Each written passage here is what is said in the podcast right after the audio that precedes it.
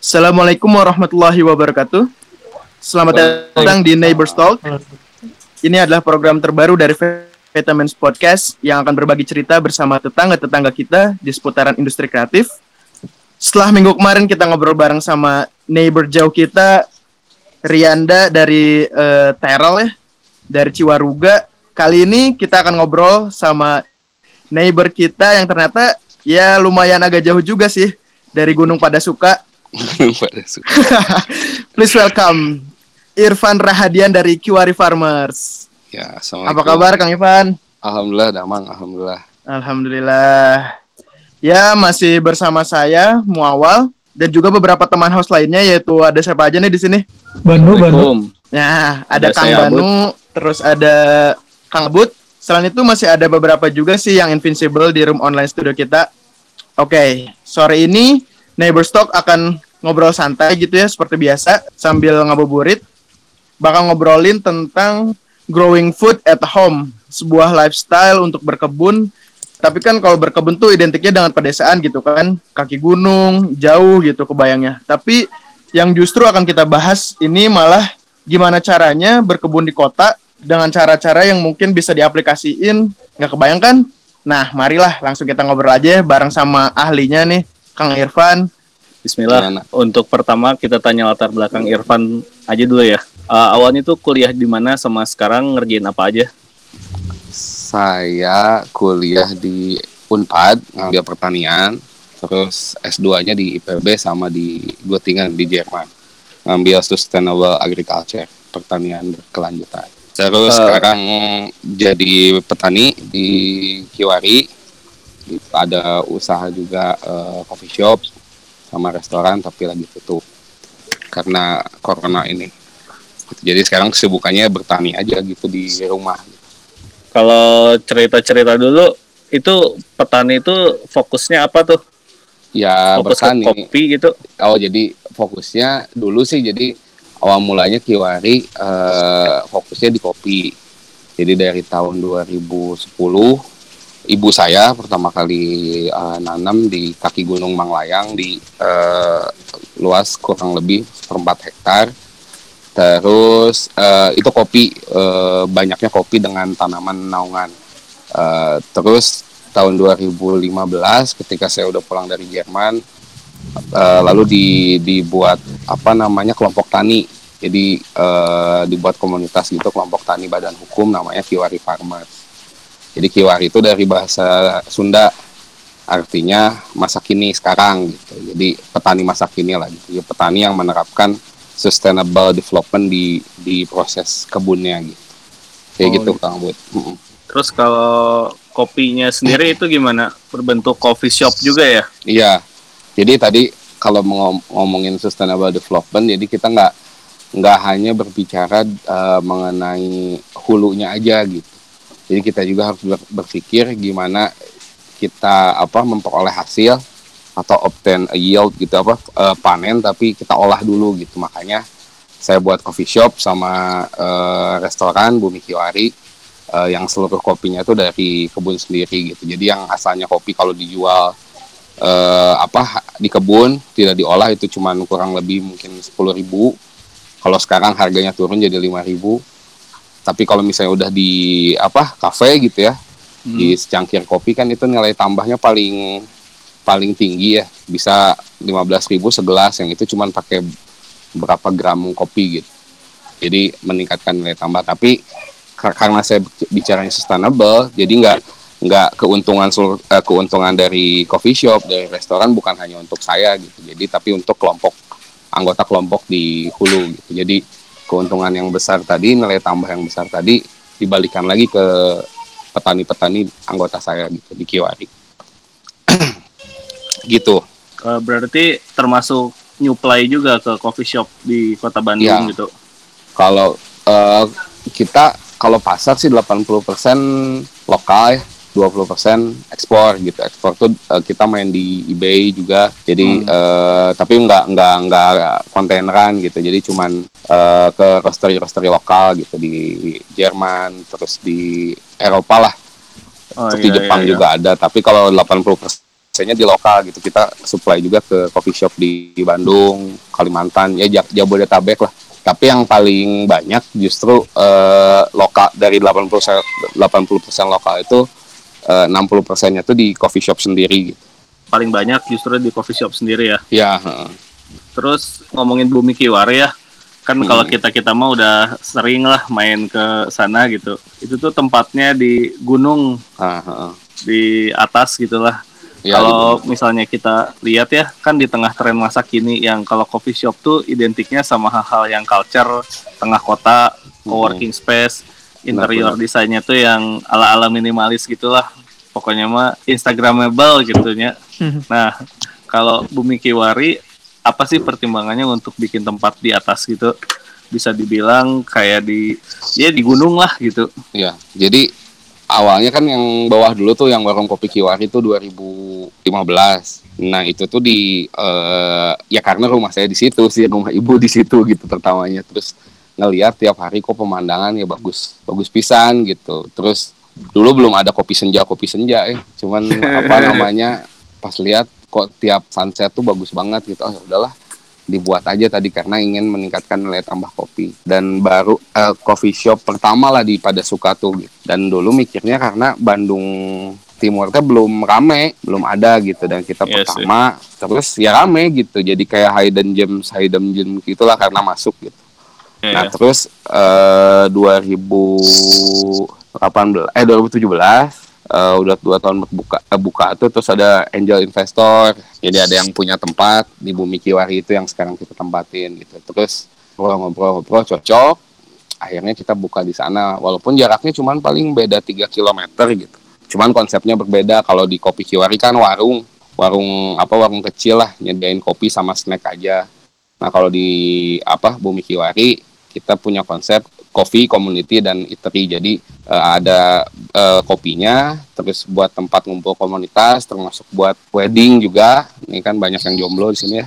Bisa nanti ada diskon sama eatery gitu. Eaterynya makanan-makanan lokal di sana gitu yang kita sebagian kita tanam sendiri.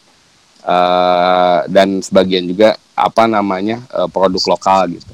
Dan kita QR itu uh, semuanya anggotanya ya atau karyawannya itu masyarakat lokal di sini gitu. Jadi kita nggak mau dengan adanya Kiwari malah masyarakat lokal tidak bisa bekerja kayak gitu. Ngelihat ngelihat peluang itu sih Bandung Timur tuh masih sepi. Iya iya. Soalnya rata-rata model-model kayak gitu tuh Dago, Dago gitu ya. uh, Bandung Utara, uh, Lembang udah macet kan. Rancak Kendal gitu uh, ya. Uh, ya sih daerah pada suka ke atas tuh masih jarang. Masih jarang.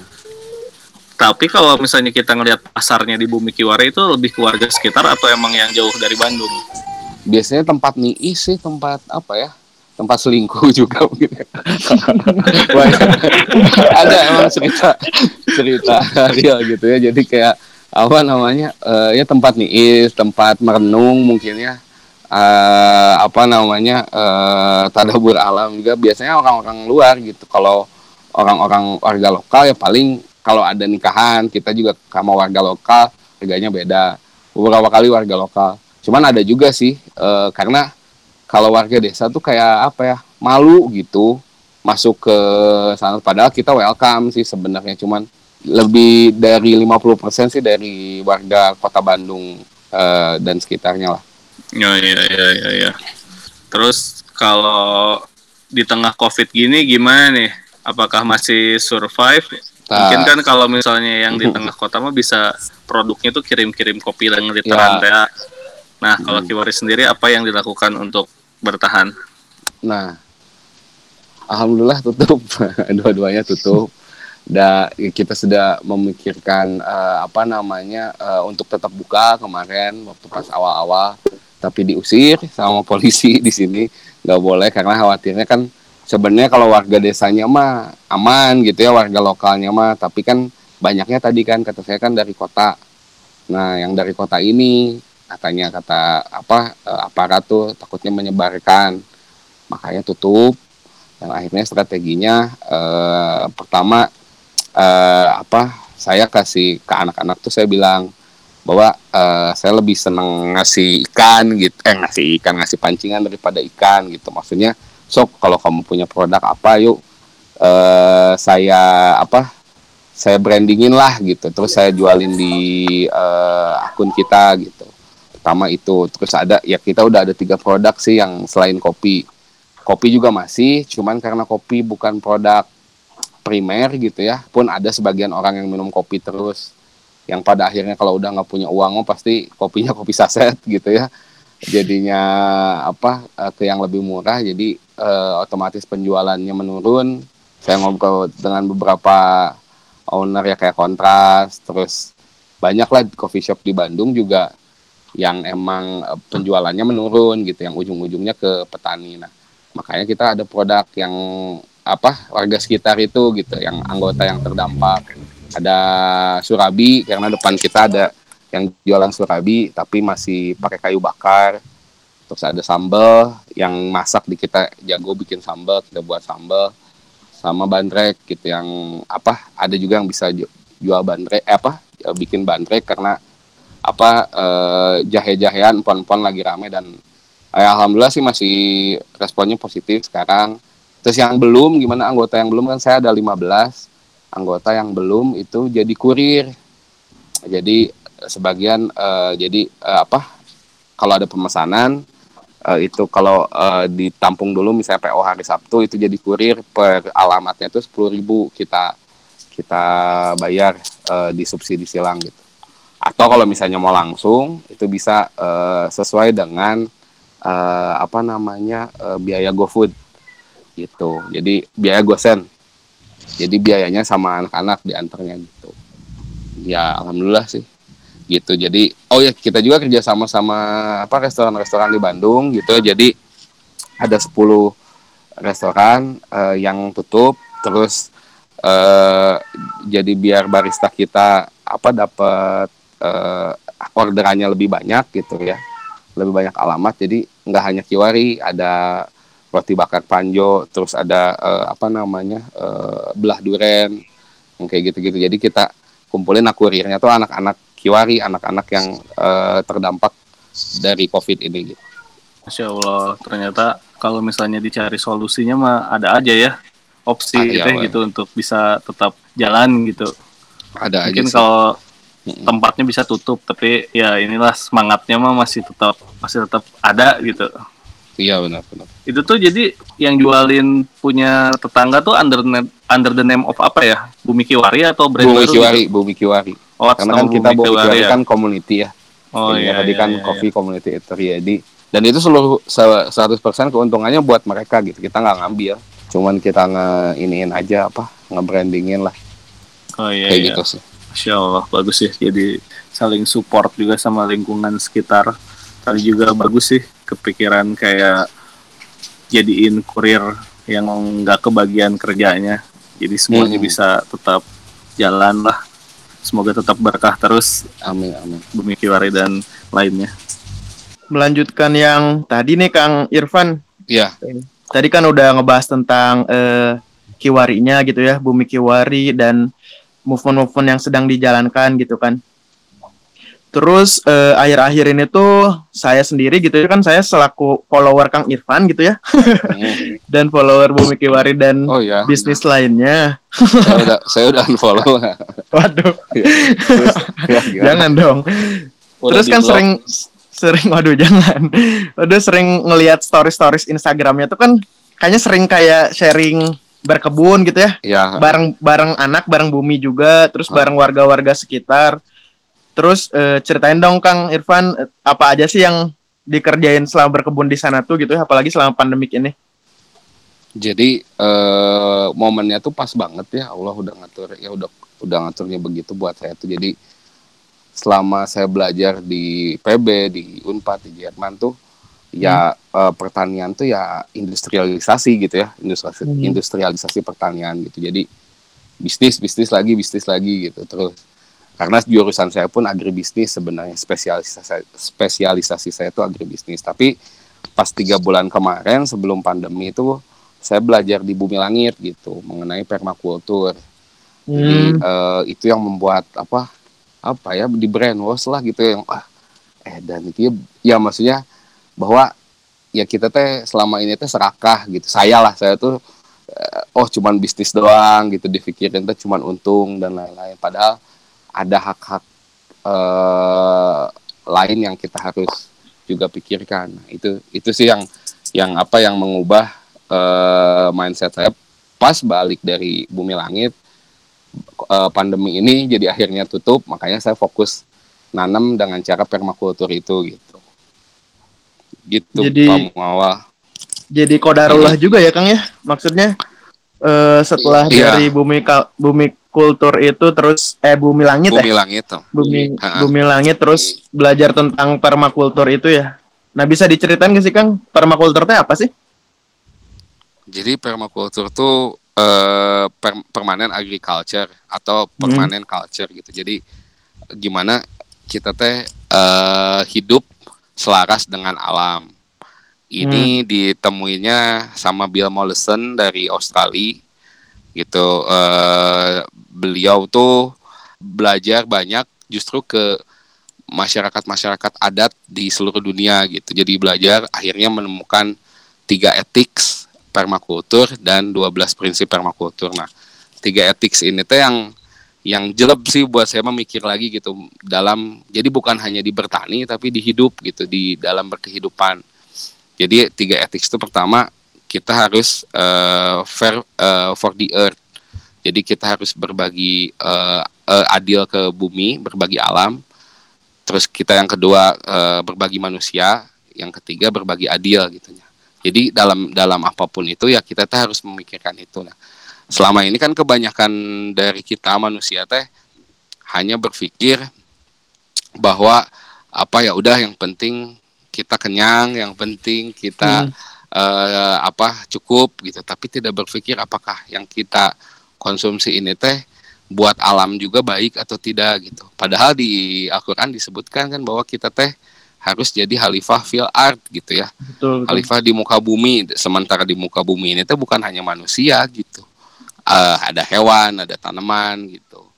Ada uh, bahkan makhluk-makhluk gaib gitu ya di mana di tanah mikroorganisme yeah. Yeah, apa sel-sel tubuh ya kita juga nggak nggak nggak bisa zolim lah. Ke mereka kita juga harus mikir dalam apa uh, setiap uh, unsur kehidupan kita. Nah itu yang yang apa namanya mengubah. Selama ini kan kalau pertanian pada umumnya gitu agribisnis pada umumnya kan apa uh, semenjak revolusi hijau itu tahun 70-an lah gitu. Hmm. Kalau hmm. kalau sebelum itu mah kalau kita nanya ke kakek kita, nenek kita atau mungkin ada yang masih punya uyut gitu ya. Kalau kita nanya eh, apa pertaniannya gimana pasti nggak ada yang namanya pupuk kimia, nggak ada yang namanya pestisida. Pasti ya udah nanam untuk eh, kehidupan eh, kebutuhannya eh, sendiri. Nah, kalau ada, ber, ada berlebih baru dijual. Tapi semenjak tahun 70 revolusi hijau ya kita lihat sendiri sekarang kan tanaman pasti monokultur. Yeah. Jadi sejauh mata memandang jagung semua gitu ya. Apa namanya? eh bayam semua, terus apa selada semua gitu. Padi semua gitu. Padahal apa namanya? eh eh itu teh itu teh jadi apa namanya? merusak tanah secara secara tidak langsung maksudnya kalau misalnya contohnya gini lah kalau misalnya misalnya kita nanam padi atau nanam singkong butuh unsur uh, N, ya habis saja terus N-nya untuk singkong terus nggak ada rotasi tanaman, nggak ada makanya tanam uh, tanahnya bisa mati gitu, bisa rusak. Apalagi ditambah uh, apa namanya banyak hama penyakit gitu, hama hmm. penyakit itu kayak misalnya apa namanya hama kutu daun dan lain-lain gitu. Lalu disemprot lagi pestisida kimia tanamannya hancur uh, apa hamanya mati tapi tanahnya juga teracuni mikroorganisme di dalam tanah mati.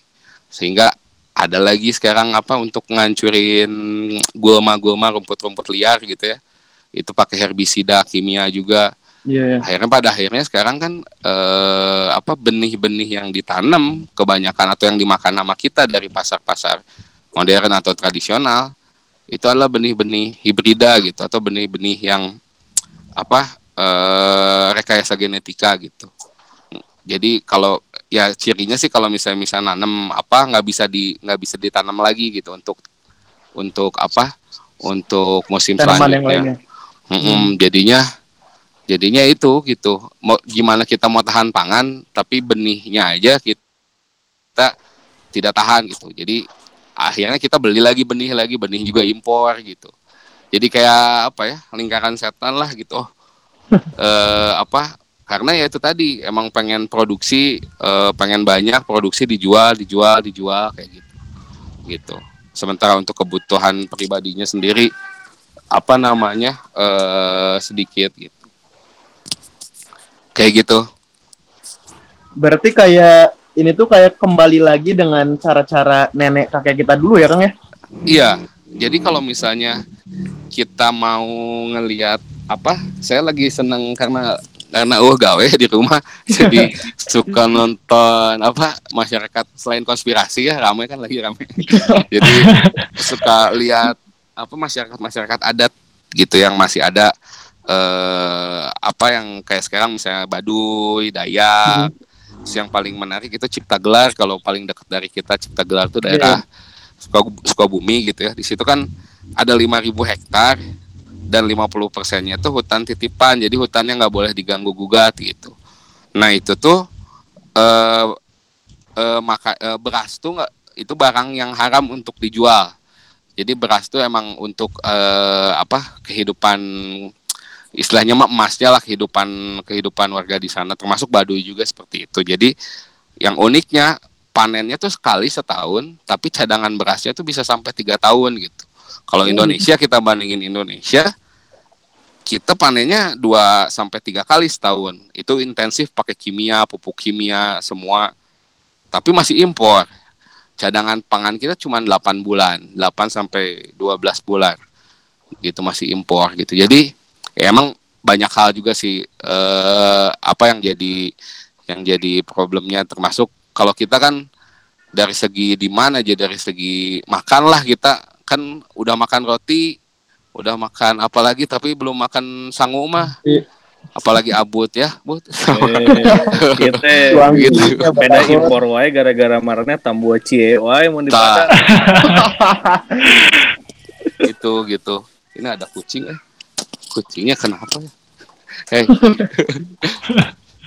nah gitu. Jadi apa namanya uh, kalau kita ngelihat sejarah lagi gitu ya kalau ngelihat Candi Borobudur padahal Eh, nggak uh, ada di relief Candi Borobudur tuh ya yang uh, uh, apa gambarin beras.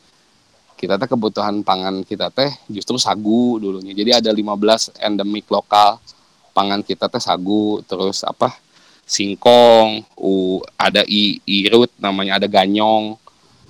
Sebenarnya mah ya kalau dari segi kon konsumsinya bisa bisa diversifikasi tapi emang susah sih.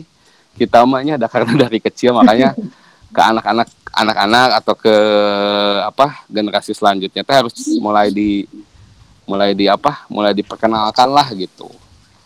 Apa ubi yang kayak gitu gitulah sweet potato atau dan lain-lain. Jadi jangan hanya beras ya karena kita sudah apa sangat tergantung lah sangat tergantung sama beras. Kayak gitu. Menarik di sana berarti ya Indonesia teh kaya banget gitu ya sebenarnya dengan bahan-bahan pokoknya kayak tadi banyak macam-macam sama pilihannya gitu ya Kang berarti? Iya itu itu yang yang yang yang dihancurkan dengan revolusi hijau itu gitu. Jadi eh, dengan industrialisasi monoculture gitu. Jadi apa namanya per, per, pelemahan ekosistem gitu. Jadi dengan adanya pupuk kimia yang awalnya pupuk kimia terus ada hama jadi pestisida kimia yang herbisida sampai genetik apa si benih-benihnya juga jadi impor gitu hmm. sehingga ekosistem lokal itu mati gitu jadi itu uh, kalau terus kita kalau bicara supply chain gitu ya kita kan hmm. misalnya di Bandung di Bandung tuh kan nggak untuk pemenuhan pangan Bandung aja itu kan harus dari apa daerah-daerah kabupaten sekitar nah itu teh semakin jauh jarak eh, produksi pertanian semakin banyak waste hmm. eh, yang dihasilkan gitu ya ya mau itu plastik ya untuk mau bungkus mau itu misalnya yeah. apa namanya uh, kan kalau misalnya kol gitu ya harus uh, kalau misalnya dalam perjalanan jauh kan yang yang udah busuknya suka dibuangin juga gitu jadi food waste-nya teh banyak pisahan gitu itu belum lagi ya tadi kalau dari segi konsumsi kan diseragamkan gitu. Itu ya kesalahan itu sih. Ya nggak tahu lah kesalahan siapa. Kesalahan orde baru dulu gitu yang menyeragamkan. Padahal nenek moyang kita nggak kayak gitu gitu. Nah, gitu. Kang, ini tuh menarik bisa ya si permakultur teh. Terus kalau misalkan kita kita nih ya selaku anak muda gitu ya yang wih keren ternyata ya permakultur teh dengan cara caranya gitu ya. Terus uh, ada nggak sih uh, uh, spesifikasi gitu? Kayak lahannya seperti apa yang bisa dijadikan permakultur? Terus hmm. apa aja sih syarat-syarat biar bisa uh, ikut berkebun gitu lah setidaknya gitu untuk bisa menerapkan si permakultur ini sendiri gitu di lingkungan sendiri? Ya uh, syaratnya sih pertama ya prinsip pertama kan ada 12, 12 prinsip. Saya nggak akan bahas detail gitu ya uh, paling uh, yang yang utamanya gitu yang pertama hmm. prinsip pertama dan utama itu uh, kita harus observasi sama interaksi hmm. jadi kita harus observe dulu uh, lihat dulu energi energi apa yang ada di lahan kita jadi nggak tadi kalau harus luas nggak lahannya enggak berapapun itu gitu mau di pot atau mau di apa uh, dinding gitu ya. Sekarang kan ada ya yang apa yeah. Iya. tanaman atau di rooftop gitu bisa uh, dilakukan. Tapi kita harus observasi dulu apa ada tiga energi itu ada matahari. Jadi sinar matahari uh, dari arah mana? Ya jelas dari timur. Tapi misalnya yang kita kan uh, kalau tanaman itu yang uh, kebanyakan butuhnya yang full sun gitu ya antara 6 sampai 8 jam terus ada uh, sumber airnya dari mana sama sumber anginnya. Itu energi. Terus ngelihat juga apa uh, tempatnya ketinggiannya uh, ketinggiannya berapa. Nah terus yang kedua selain observasi itu ada interaksi. Jadi kalau di rumah interaksi dulu sama lingkaran terkecil kita misalnya sama istri atau sama belum punya pada punya istri ya maaf ya. Sama ibu sama bapak gitu ya di rumah uh, mau apa mau eh, biasanya konsumsi apa sih? Butuh apa sih? Gitu. Hmm. oh butuh cabe. Oh butuh apa? Jadi kita harus interaksi dulu kebutuhannya. Jadi dimulai dari needs dulu kebutuhan kita tuh apa. Kesukaan kita tuh apa gitu. Masing-masing yang akan mengurus kebun ini gitu. Tapi perlu diingat ya nggak nggak harus apa nggak harus nggak harus luas ya. Nah udah tahu udah observasi interaksi Terus yang kedua kita mempersiapkan tanahnya, tanah yang subur. Nah tanah yang subur itu e, biasanya lembab.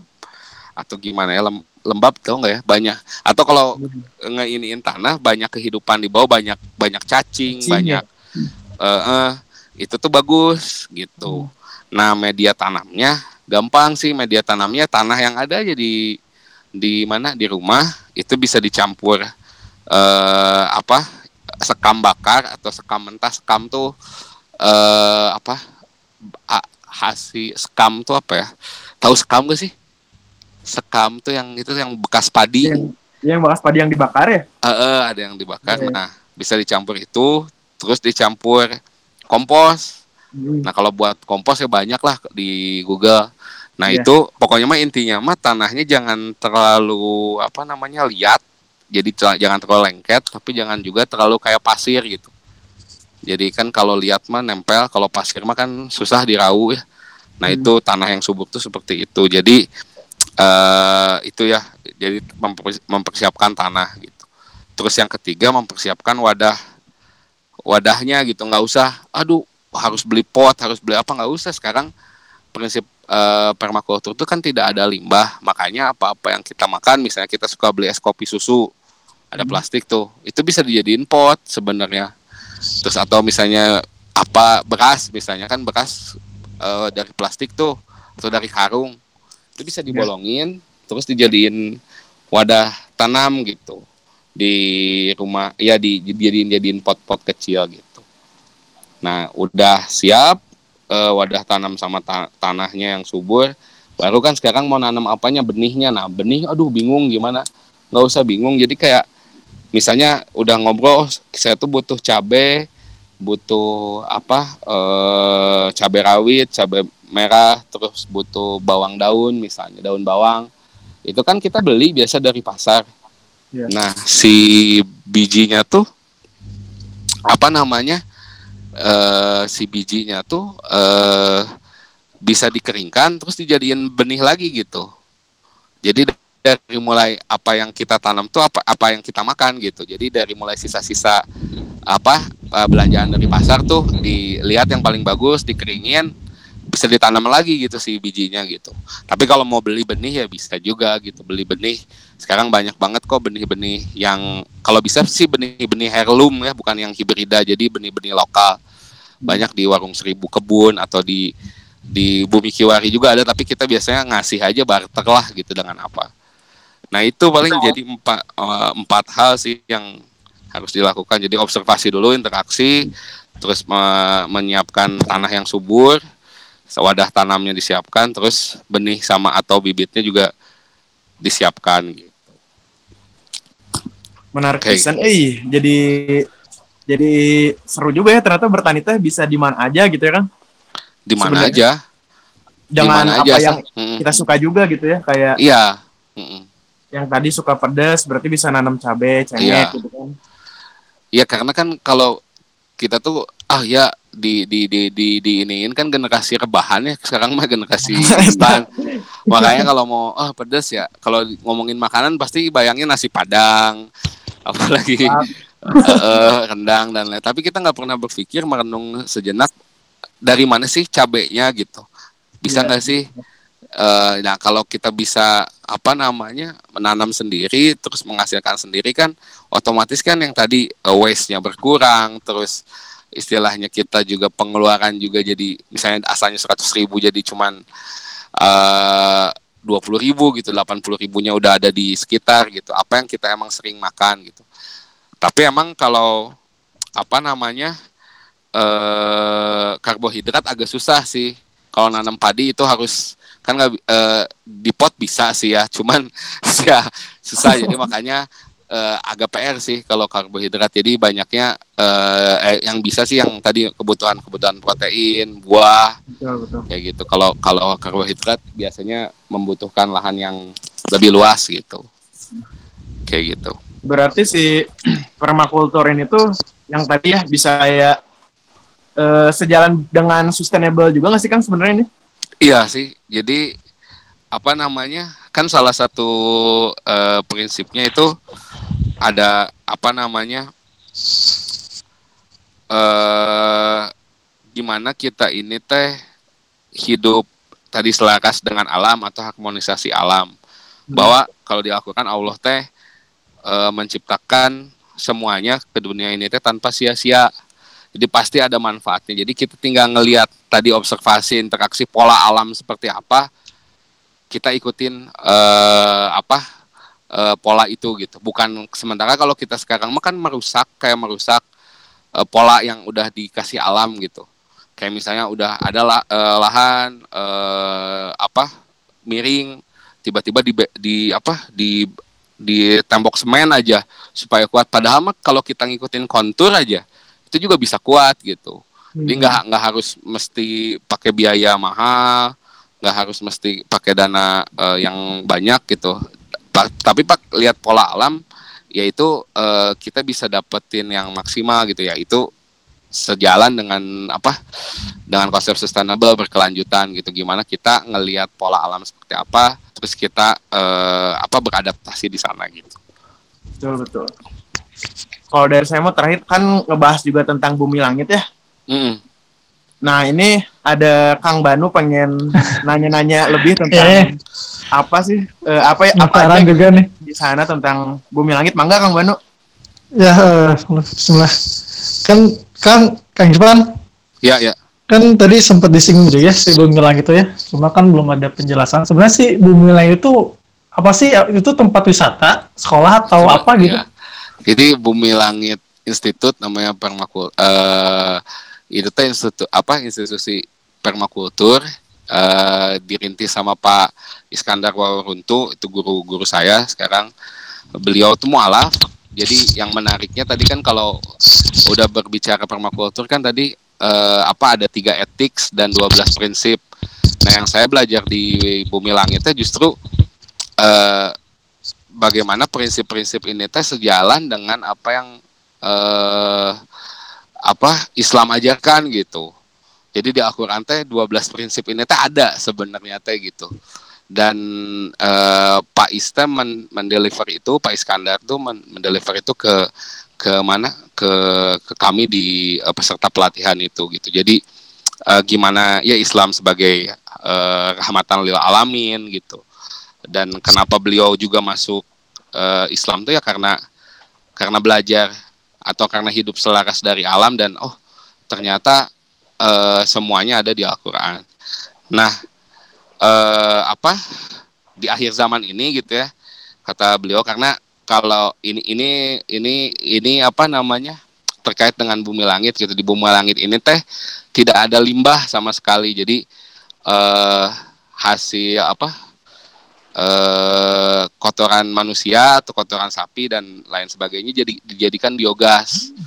Terus eh, apa eh, yang cairnya itu ditampung eh, untuk dialiri ke kolam tapi melalui filtrasi filtrasi alam gitu. Itu jadi sampai sampai sebegitunya. Jadi apa karena Pak Iskandar ini eh, apa melihat bahwa salah satu evil force ya di akhir zaman ini teh adalah eh, fitnah zaman ini teh adalah di makanan gitu. Kita teh sebagai manusia teh suka lupa bahwa makan teh harus halal dan toyib. Sementara kita mah paling halal doang ya toibnya mah dilupakan ya. Toib teh kan baik dan mulia. Ya tadi gimana gimana ngeliat bahwa e, kualitas si makanan teh sumbernya dari mana terus kalau kita misalnya salah satu industri aja yang kemarin dibahas industri ayam potong aja. Kan itu teh gimana sih ayam-ayam itu disuntik kimia gimana e, dikasih makan kimia. Kalau misalnya di balap ini ayam ayam potong ya sama ayam kampung di balap lari wah jauh tuh. Maksudnya ayam kampung mah cepat larinya ya. Ayam potong mah udah cuman berapa cuman berapa apa berapa jarak sedikit aja udah capek gitu. Dan itu yang kita makan apakah itu toyib gitu ya. Itu mah renungan aja sih renungan buat kita gitu. Apakah benar gak sih? Pada Allah teh sudah menyebutkan di Al-Quran kita teh harus makan halal dan toyib gitu. Banyak banget industri-industri yang emang dibuat untuk apa eh, untuk eh, kepentingan ya kapitalis lah gitu yang yang itu teh eh, mengabaikan alam gitu. Jadi jadi itu sih jadi yang menariknya di bumi langit teh yang belajarnya justru banyak eh, apa yang muslim terus non muslim juga banyak eh, tapi Pak Iste ya kenapa saya belajar ke sana karena mengkaitkan dari sisi Islamnya ke permakultur ini dan semuanya teh ada di Al-Qur'an gitu. Itu sih yang menariknya. Cuman diawali dari uh, keinginan Pais memakan makanan yang halal dan toyib gitu. Oh gitu ya. Tapi hmm. di sana berarti uh, menghasilkan sebuah produk nggak sih? Contohnya produk organik. Produk-produk oh, iya menghasilkan kayak gimana tuh bilang kalau nggak salah tuh si nasi aja tuh nggak putih ya ya itu nasinya pecah ah. kulit ah. nasinya pecah kulit uh, kan kalau nasi putih ini nih industri nasi nih. Kan itu kan pakai pemutih juga ya. Terus uh, sebenarnya yang yang apa kandungan-kandungan yang sehatnya itu yang di kulitnya itu gitu yang yang apa masih ada yang coklat coklatnya bekatul lah gitu ininya mah. Atau beras raskin juga mungkin kayak gitu. Nah, justru yang itu gitu yang yang apa?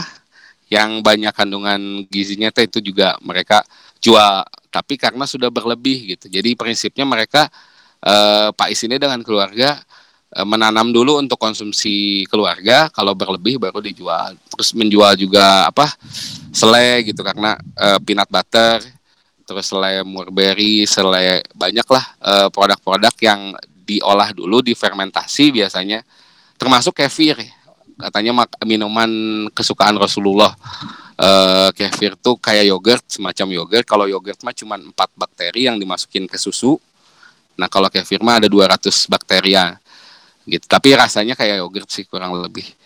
Kayak gitu. Jadi uh, dan punya juga restoran. Bumilang itu yang sampai Presiden Obama dulu uh, apa berkunjung ke sana. Karena beliau kan sangat-sangat menjaga makanannya. Uh, apa uh, dan ya banyak dapat apresiasi dari dari pencinta-pencinta lingkungan lah gitu gitu sih hmm, berarti hmm. nggak hmm. jauh beda dengan uh, perbedaan organik sama kimia gitu ya dibandingin di sana nah, sama di kota kalau, gitu ya iya kalau misalnya organik kan uh, apa bedanya organik sama permakultur misalnya kalau organik kan lebih masih monokultur biasanya tuh. Jadi kalau misalnya nanam selada selada organik semua dan orientasinya bisnis. Jadi uh, uang dulu gitu. Nah, kalau permakultur mah justru kan etika pertama care for the earth dulu gitu, baru care for the human gitu. Uh, jadi mikirin alam dulu, baru ke human. Bukan berarti kita nggak boleh ngambil untung, justru kita harus uh, memperoleh hasil dari situ. Tapi intinya kalau kita sudah uh, apa uh, mencukupi baru kita menjual yang berlebih itu atau barter. Nah itu sih. Jadi bedanya gitu gitu. Kalau organik mah biasanya kan harus ada sertifikatnya yang itu teh mahal. Terus kalau permakultur sih enggak sih. Jadi uh, ngikutin pola alam gimana produksi baru kalau ada berlebih itu bisa di dijual gitu. Ikut ngomong dong ini boleh, tuh boleh, boleh, boleh. jadi kalau misalnya organik tuh lebih ke penggunaan buat dijual lagi gitu ya kayak pengusaha Iya biasanya gitu, biasanya produksi kayak gitu, industri ha. lah. Sementara kalau permakultur tuh lebih diperuntukkan buat rumahan gitu. Iya. Atau emang permakultur juga bisa dijual juga. Ya kalau berlebih tadi. Jadi bukan tujuannya bukan awalnya tuh tujuannya bukan karena uh, uang gitu tapi karena kesuk apa kesukaan dan passionnya di di pertanian terus uh, kita nanam dulu sendiri pemenuhan keluarga sudah tercukupi uh, baru dijual gitu. Biasanya kayak gitu sih polanya gitu kalau orang-orang permakulturis tuh gitu. Karena kalau misalnya orientasinya udah bisnis duluan ya pasti tadi si care for the earth-nya tuh udah terabaikan gitu. Kalau kalau kalau terus kita berpikirnya kuantitas kuantitas kuantitas gitu yang agak jelek sih kata Pak Is itu kalau jangan memulai sesuatu karena uang karena uh, itu tes uh, apa sumber dari segala bencana. Kenapa kita harus khawatir terhadap uang atau rizki yang sudah diatur sama Allah gitu. Kenapa kita nggak fokus ke kesukaan kita yang passion kita ini menjadi kebermanfaatan buat orang banyak gitu dan alam. Masya Allah. Masya Allah. Ternyata dari Pak S juga menanamkan nilai-nilai uh, value buat ini ya kita juga ya. Wah luar biasa sih, karena ya beda lah kalau kayak kita mah Islam dari kecil gitu ya. Beliau mah Islam berpikir gitu ya mungkin ya dan ngelihat alam tadabur ya kayak sekelas-kelas ya sufi lah kayaknya ya kan karena di gunung terus ngelihat alam oh ternyata benar oh ini tuh ada di ayat segini di ayat segini gitu. Jadi luar biasa sih gitu. Nah mungkin nih uh, yang terakhir nih dari saya nih tentang si bumi langit ini. Jadi sebenarnya bedanya di sana sama di sini apa sih kang? Apakah mungkin ya sih dibuat di Bandung atau sebenarnya di Bandung tuh udah ada gitu? Mungkin bisa uh, karena kan tadi permakultur bukan yang harus luas atau apa ya dari kita aja prinsip tadi tiga etika tadi lah kita harus berbagi alam, berbagi manusia sama berbagi adil dalam setiap kehidupan kita gitu. Gimana kita kalau misalnya mau beli yang pakai plastik yang nggak apa-apa, misalnya beli es kopi susu, tapi plastiknya kita harus tanggung jawab akan itu gitu. Karena kan plastik ya kita tahu lah terurainya juga lama gitu kayak gitu-gitu jadi bisa aja sih gitu kalau dari nanamnya juga bisa di pot apa? Tapi kalau misalnya kita tidak bisa memenuhi kebutuhan apa dari kebun kita sendiri ya apa-apa kita beli dari orang atau barter. Tapi kita harus tahu juga apakah orang itu uh, memproduksi barang-barang yang toyib atau enggak gitu. Nah itu sih yang emang kadang ya mikir juga bahwa ya ya apa bahwa Islam teh bukan hanya ibadah ritual saja tapi gimana kita teh tadi kan rahmatan lil alamin menjadi khalifah fil art gitu. Apakah kita benar ibadah terus tapi kita merusak alam yang itu teh udah jadi normal gitu ya? E, buang sampah udah aja pada tempatnya padahal di TPA TPA teh di tempat pembuangan akhir teh sampah teh menjadi masalah gitu. Uh, uh, kenapa kita nggak olah dulu atau kita pilah dulu sendiri terus yang yang sisanya ke bank sampah kayak gitu sih. Jadi lebih banyak konsekuensinya sih.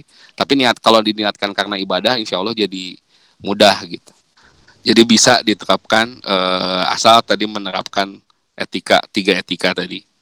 Masya Allah gitu ya Kang ya. Berarti banyak banyak sinkronnya gitu ya dengan konsep Islam gitu ya di permakultur apalagi di yang bumi langit oh, tadi ya. sangat, ya. Jadi sangat, sangat, sangat jadi bisa. ini uh. jadi penasaran jadi pengen ke sana juga gitu seru kayaknya. Bisa bisa bisa itu ada sebenarnya kalau yang saya kan programnya permakultur design course. Jadi saya tuh bisa mendesain uh, apa outputnya jadi mendesain lanskap uh, apa namanya uh, rumah atau lanskap hmm. kebun sesuai dengan pola alam gitu. Tapi kalau mau berkunjung nanti setelah covid gitu ya uh, apa makan di sana bisa ketemu sama Pak Is, bisa keliling kebun ngobrol dan luar biasa gitu beliau teh gitu yang ya ya mungkin Islam kafah teh itu gitu ya kalau secara kehidupan gitu. Betul betul. Terus Gini Kang, kalau misalkan kan tadi eh, lumayan jauh ya kayaknya kalau browsing-browsing eh, Bumi Langitnya kan di daerah Imogiri ya, di Jogja ya? Iya, Jogja. Kalau misalkan kita nih teman-teman juga nih yang pendengar di eh, di Instagram Live ini eh, yang tertarik gitu dengan permakultur, ada nggak sih kalau di Bandung gitu ya? Kalau di, di Bandung, Bandung ada, ada referensinya nggak? Hmm. Kalau di Bandung eh ya kalau mau ngobrol sama saya tapi saya masih newbie lah baru tiga bulan. Tapi ada yang udah agak lama itu di Kang Misbah di kebun belakang di hmm. Cimahi teh di mana sih?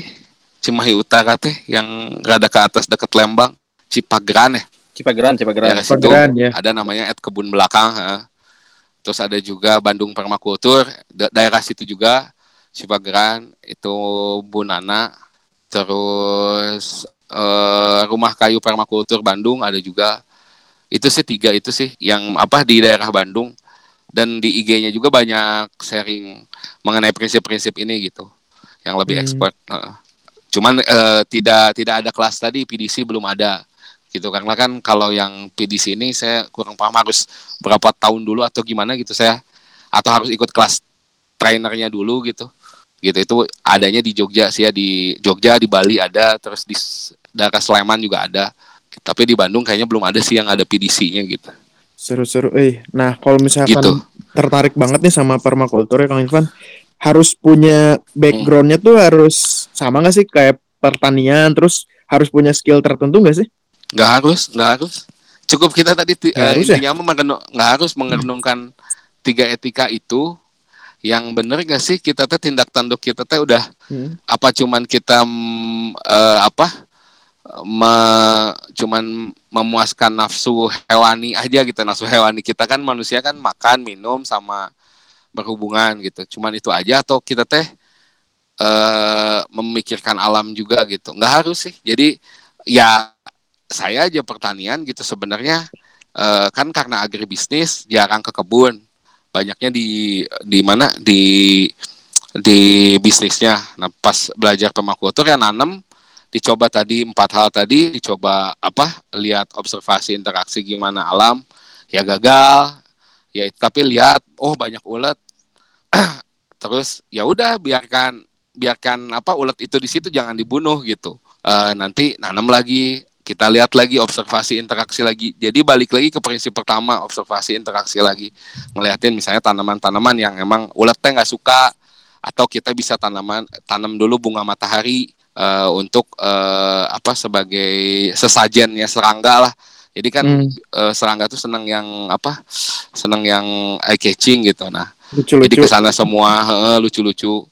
Nah, ke sana jadi bukannya disemprot dimatiin si uletnya tadi ada yang nanya kan ya gimana ini bukan dimatiin ya tapi ngelihat gimana si pola ulat itu teh dan kita lihat tanaman-tanaman apa aja yang emang uh, apa namanya yang ulat nggak suka gitu atau yang bisa memancing si ulat supaya makan ke tanaman lain gitu bukan ke tanaman yang mau kita produksi gitu hmm. jadi ya emang dalam satu prinsipnya juga harus alon-alon asal kelakon jadi pelan-pelan lalaunan ngereyeh atau kalau kata bahasa Sunda mah jika kacak ninggang batu laun-laun jadi legok Nah, ini yang kadang ya kita teh susah gitu sebagai generasi instan teh. Aduh, hayang dahar nasi padang mah geus meuli gitu. Hayang ieu mah ya kan ya tapi ya kalau kita merenung lagi gitu sejenak ya bener enggak sih gitu. Ini teh gitu ya memang nggak harus semuanya jadi petani gitu, tapi setidaknya hmm. profesi apa pun itu ya punya lahan atau punya tanah di rumah ya bisa ditanamin dengan apa-apa yang emang kita bisa yang sering kita makan gitu.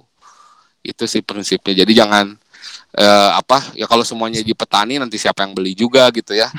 Tapi harus harus ya kolaborasi lah gitu. Saling merespon lah gitu ya. Saling merespon jadi. Tapi ya nah. ya tetap ya harus nanam gitu. Karena di Al-Quran kan disebutkan bahwa kalaupun besok akhir zaman uh, ya kalau punya benih ya tanamlah gitu. Saya redaksinya kurang paham eh, kurang detail tahu tapi ya maksudnya kita harus nanam gitu sebenarnya. Bukan bukan kita teh makan nambang pohon tapi nggak nanam gitu. Nanam hmm. apa pun itu gitu mau cengek mau apa ya kita buat ekosistem apa Indonesia lebih lebih baik, baik lagi gitu. Mantap. Nih Kang Irfan ternyata di Instagram live ini udah banyak yang mulai banyak yang nanya nih tapi kalau dipilihin dulu ya uh, ada yang sedikit out of topic, ada suara kucing juga ya. iya. Banyak kucing Tetap, sini. Uh, ini nih ada yang nanya uh, Oh, tadi udah tapi boleh ditanya lagi. Kalau di tanaman kita ada ulat bulu, diapain? Terus cara nanam kopi hmm. gimana? Eh, kumaha?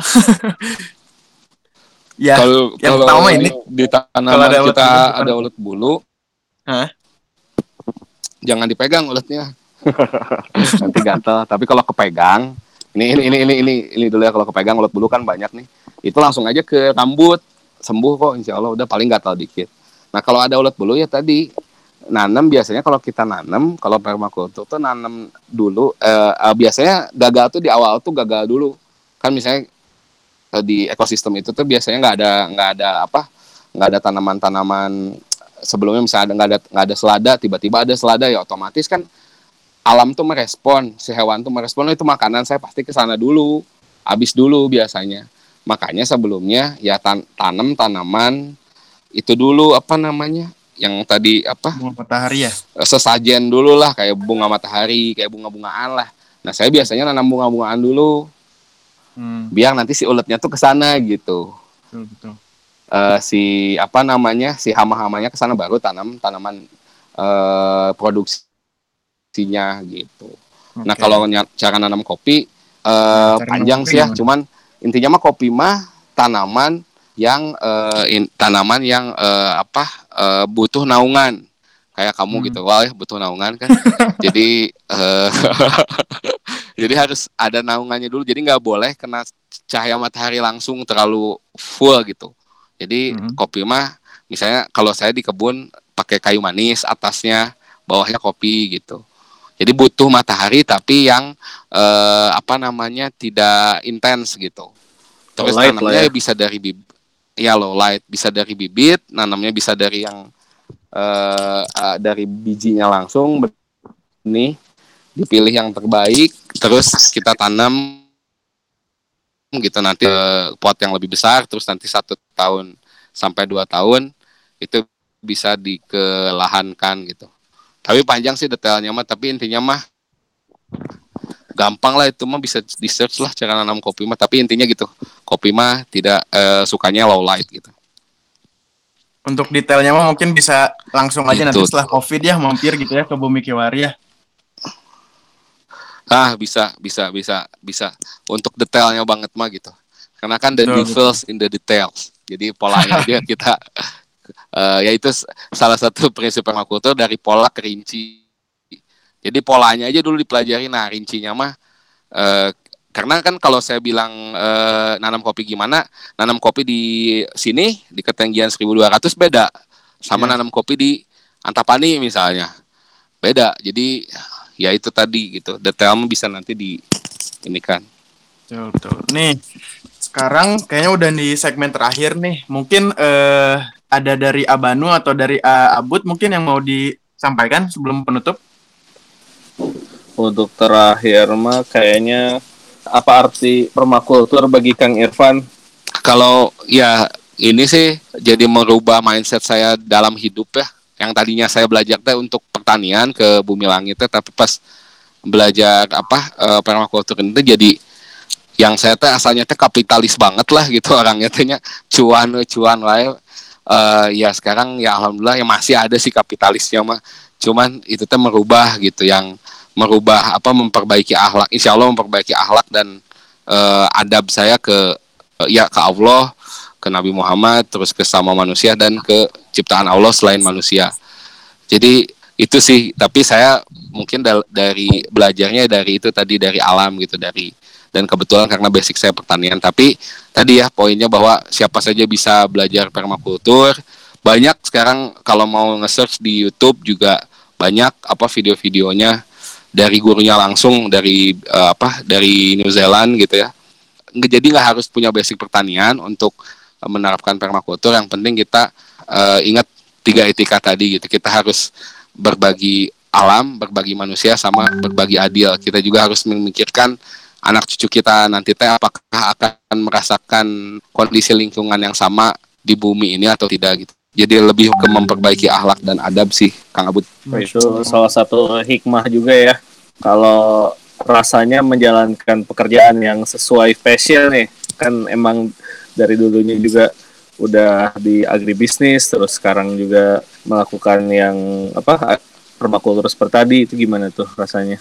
Uh, ya itu seneng lah karena kan yang paling berharga tuh ketika kita melakukan kesukaan kita atau passion kita terus lagi ya jadi ujung-ujungnya tambahannya bonusnya ya dapat rizki dari sana gitu. Poinnya sih kalau buat ya generasi kita rebahan generasi micin generasi instan ya follow your passion benar gitu. Tapi jangan passion berubah-ubah setiap minggu gitu. Bulan gitu banyak kan passion saya ini tapi berubah lagi. Jadi ikuti dulu passion. Insya Allah rezeki mah udah ada udah ditulis sama Allah. Yang penting kita senang terus kita bermanfaat rezeki mah pasti ngikutin gitu daripada kita sekarang bekerja di industri yang kita nggak suka gitu. Kalau menurut saya sih gitu sih. Walau alam ya. Ada pernyataan nih kayaknya dari netizen. Dia Betul, bilang kayak gini prinsip permakultur udah kerasa solutif banget apalagi pas masa susah kayak gini jadi ketahanan pangan alhamdulillah masih cukup. Alhamdulillah udah kerasa oh. sama kita Kang. Oh, mungkin ini salah satu praktisi yang sudah menerapkan permakultur juga ya murid mungkin murid Kang Irfan. Oh bukan murid saya mah nggak ada. Saya mah apa tuh? Ya intinya gitu kan di sini banyak teman-teman kalau di vitamin kan banyak yang uh, desainer yang apa yang industri kreatif. Ya itu aja mulai dari hal kecil aja nanam di pot gitu. Kalau dan itu juga kalau suka kalau nggak suka ya nggak usah. Supaya kita ada ada istilahnya berbagi sama alamnya. Betul ya berarti bisa diterapin dari diri sendiri ya sama dari apa yang kita suka ya, ya. Sih betul kalau begitu mah gitu. mungkin kang eh, segitu dulu mungkin ya obrolan dari kita seputar growing food at home. Ya. By the way, ya. jazakallah khairan buat Kang Irfan atas ngobrol-ngobrol sore ini. Amin amin mohon pisan. Terus uh, ya sami-sami. Terus buat yang ketinggalan bisa dengerin live Instagramnya nanti setelah ini bisa di play lagi. Terus buat yang ketinggalan di live Instagramnya juga nanti mungkin ada arsipnya yang bisa kita yang bisa dicek di Spotify kita. Tinggal search aja Vitamin Podcast di mau di Instagram eh mau di Spotify sorry atau di Anchor Terus di sana juga bakal ada beberapa program baru seperti vitamin vitamin stock dan exploring sirah yang akan ngebahas tentang kehidupan Nabi Muhammad Shallallahu Alaihi Wasallam. Nah, nantikan episode selanjutnya dari Neighbor Stock. Insya Allah akan tayang setiap minggu sore selama bulan Ramadan. Akhirul kalam, saya Muawal dan ada Kang Irfan, terus tadi rekan saya ada Kang Abud dan Kang Banu. Pamit undur diri, kita bakal mungkin buat nyiapin dulu berbuka gitu ya. Wassalamualaikum warahmatullahi wabarakatuh. Waalaikumsalam warahmatullahi wabarakatuh.